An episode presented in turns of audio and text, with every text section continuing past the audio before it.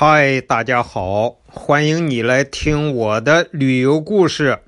我是韩庚良。我们啊，今天终于到了拉萨了。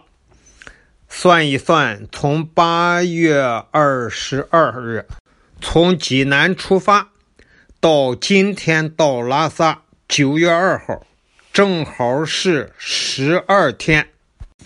在酒店住了一晚之后，第二天早上我们就来到布达拉宫的广场。这是到拉萨来第一个要去的地方。布达拉宫广场啊，是世界上海拔最高的广场，它就在布达拉宫的对面。这个拉萨如果举行重大的活动啊。都是在这个广场上，布达拉宫广场呀，东西长六百米，南北宽四百米，能容纳四万多人举行大型的集会活动。广场的南边呢，矗立着西藏和平解放纪念碑，这个纪念碑啊，是二零零一年建成的。在布达拉宫广场的东边有三个藏传佛教式样的白塔，在这个白塔的后边就是药王山。你站在药王山上，拿出一张第五版的人民币五十元。那一张人民币的后背面的图案就是布达拉宫，很多人拿着那张人民币在和布达拉宫合影。如果把那个人民币叠成一半儿还可以和人民币上的半个布达拉宫，还可以和广场上的半个真的布达拉宫。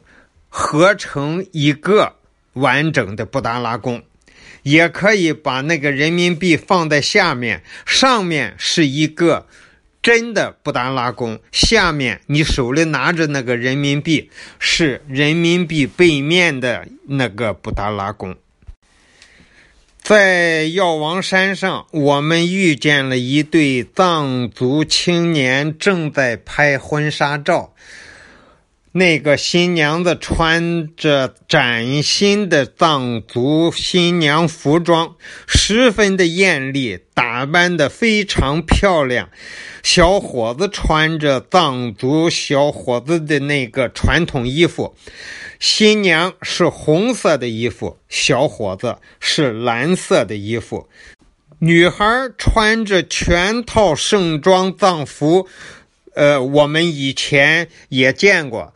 不过这个新娘子穿的就更隆重一些，可是那个男孩穿的那么隆重的藏服，这个是比较少见，因为他今天是新郎嘛，那个藏服是崭新的，颜色简直是漂亮极了，啊，湛蓝湛蓝的，镶着花边儿。哎，以前我真没看过藏族小伙、藏族男人穿的这么漂亮的礼服。今天第一次见，看见拉萨的摄影师给这两位新人拍照，我们就在后面跟着，把这一对新人也拍到我的手机里来了。广场上的人啊，真多呀！有的人围成圈就坐在那里铺开布，好像要野餐，是这样。但是现在啊，进布达拉宫有点麻烦。这个布达拉宫这个广场全部用铁栏杆围起来了，只在东边和西边留了两个口。要进门就要安检，过安检机，把身上背的包都要拿下来，就像进飞机场过安检那样，然后才能进布达拉宫的广场。另外呢，因为我这已经是第三次来拉萨了，前两次来拉萨就。在广场上玩了很长时间。第一次来拉萨，光在广场上拍照片后来回家来之后呢，我在网上发现，怎么布达拉宫还可以在一个湖面上拍出倒影来？后来才知道，这个能拍布达拉宫倒影的这个小湖。就在布达拉宫广场的西面，从西门，也就是拉萨百货对面这个门进来，走也就是有三五十米，就有一个小湖。那个小湖不大，刚好能够拍到布达拉宫的倒影。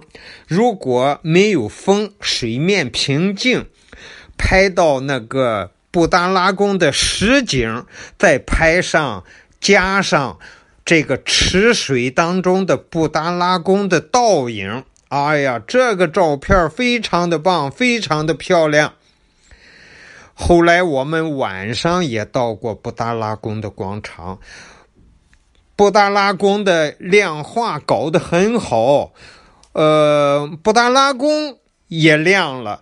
布达拉宫广场也亮了，而且布达拉宫的广场上这些年还建了一个喷泉。他们有的人在喷泉后面拍这个布达拉宫，因为喷泉的水喷的很高的时候啊，那个还有旁边还有彩色的灯打到这个喷泉喷出来的水柱上，这个时候你照着远方。布达拉宫亮化勾勒出来的那个轮廓，再加上近处那个喷泉喷出来的水柱，这也是一张不错的照片。好了，拉萨布达拉宫广场，我们来了。谢谢你的收听，咱们下期再见。